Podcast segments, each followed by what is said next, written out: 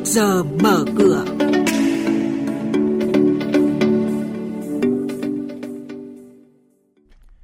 Thưa quý vị và các bạn, những thông tin chính sẽ có trong chuyên mục trước giờ mở cửa hôm nay.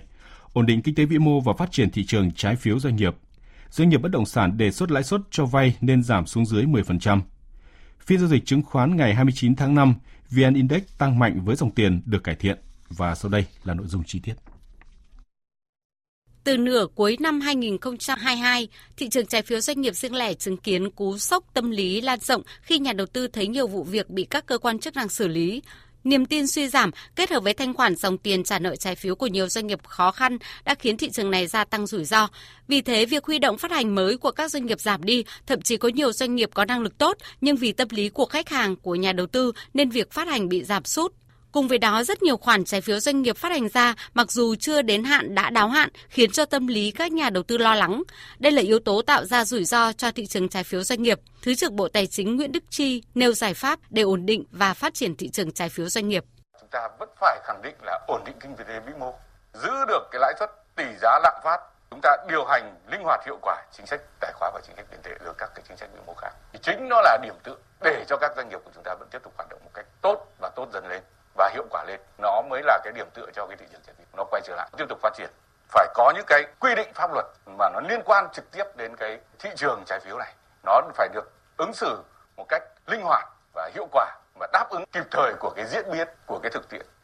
Báo cáo mới đây của Hội môi giới bất động sản Việt Nam cho biết, hiện nay đã có tín hiệu nguồn tiền quay trở lại, lãi suất trái phiếu, lãi suất liên ngân hàng, lãi suất tiền gửi hạ nhiệt. Khách hàng đã tiếp cận được khoản vay mới với lãi suất từ 10 đến 11%. Tuy nhiên, chỉ khi nào mặt bằng lãi suất trung bình giảm xuống dưới 10% thì mới có tác động tới bất động sản. Vì 10% là con số mà các nhà đầu tư cho rằng là hợp lý khi đi vay. Quý vị và các bạn đang nghe chuyên mục Trước giờ mở cửa. Thông tin kinh tế vĩ mô, diễn biến thị trường chứng khoán, hoạt động doanh nghiệp niêm yết. Trao đổi nhận định của các chuyên gia với góc nhìn chuyên sâu, cơ hội đầu tư trên thị trường chứng khoán được cập nhật nhanh trong Trước giờ mở cửa.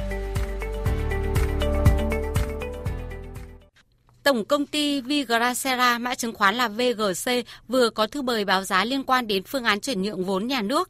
Theo thông báo, VGC đang trong giai đoạn xây dựng và xem xét các đề xuất phương án chào bán cũng như tiêu chí nhà đầu tư. Công ty sắp tới cũng sẽ tổ chức các buổi giới thiệu liên quan đến đợt chào bán này. Tổng nợ phải trả tại thời điểm 31 tháng 12 năm 2022 là 14.136 tỷ đồng. Thời gian thẩm định giá dự định vào ngày 30 tháng 6 năm 2023. Công ty cổ phần Trung tâm Hội trợ Triển lãm Việt Nam, mã chứng khoán VEF vừa tổ chức thành công Đại hội đồng cổ đông thường niên năm 2023 thông qua kế hoạch kinh doanh năm 2023 và kế hoạch phát hành cổ phiếu cho cổ đông hiện hữu tăng vốn điều lệ. Năm 2023, công ty xác định sẽ tiếp tục triển khai đồng thời các dự án Trung tâm Hội trợ Triển lãm Quốc gia, dự án khu đô thị mới Đông Anh, dự án tổ hợp Trung tâm Thương mại Dịch vụ 148 Giảng Võ, Ba Đình, Hà Nội dự án khu chức năng đô thị Nam Đại lộ Thăng Long tại Mễ Trì, Hà Nội.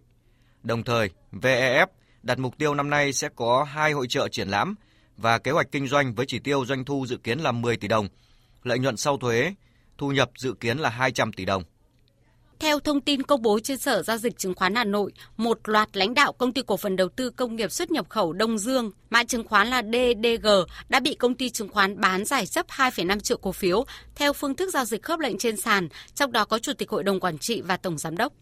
Xin chuyển sang tin diễn biến giao dịch trên thị trường chứng khoán. Thưa quý vị và các bạn, phiên giao dịch ngày 29 tháng 5, sự tích cực được gia tăng ngay từ đầu phiên, giúp cho điểm số của thị trường nhanh chóng bứt phá thậm chí có lúc VN Index tăng lên đến gần 15 điểm. Mặc dù có một vài áp lực bán cuối phiên, nhưng cũng không thể khiến đà tăng của thị trường hạ nhiệt. Thanh khoản có sự cải thiện đáng kể so với những phiên trước khi có đến hơn 840 triệu cổ phiếu được giao dịch. Tổng khối lượng khớp lệnh trên toàn sàn đạt mức gần 14.000 tỷ đồng. Sắc xanh gần như bao trùm toàn bằng điện tử trong phiên với 324 mã tăng điểm, trong đó có 69 mã giảm điểm, còn lại là 53 mã đóng cửa ở mốc tham chiếu. Kết thúc phiên giao dịch, VN Index đóng cửa ở mốc 1.074,98 điểm, tăng mạnh 11,22 điểm. HNX Index tăng 2,26 điểm, đạt 220,67 điểm. Cảm ơn các biên tập viên Thành Trung và Thu Trang với những thông tin đáng chú ý vừa rồi và trước khi đến với chuyên mục Thời sự toàn cảnh sẽ là ít phút dành cho quảng cáo.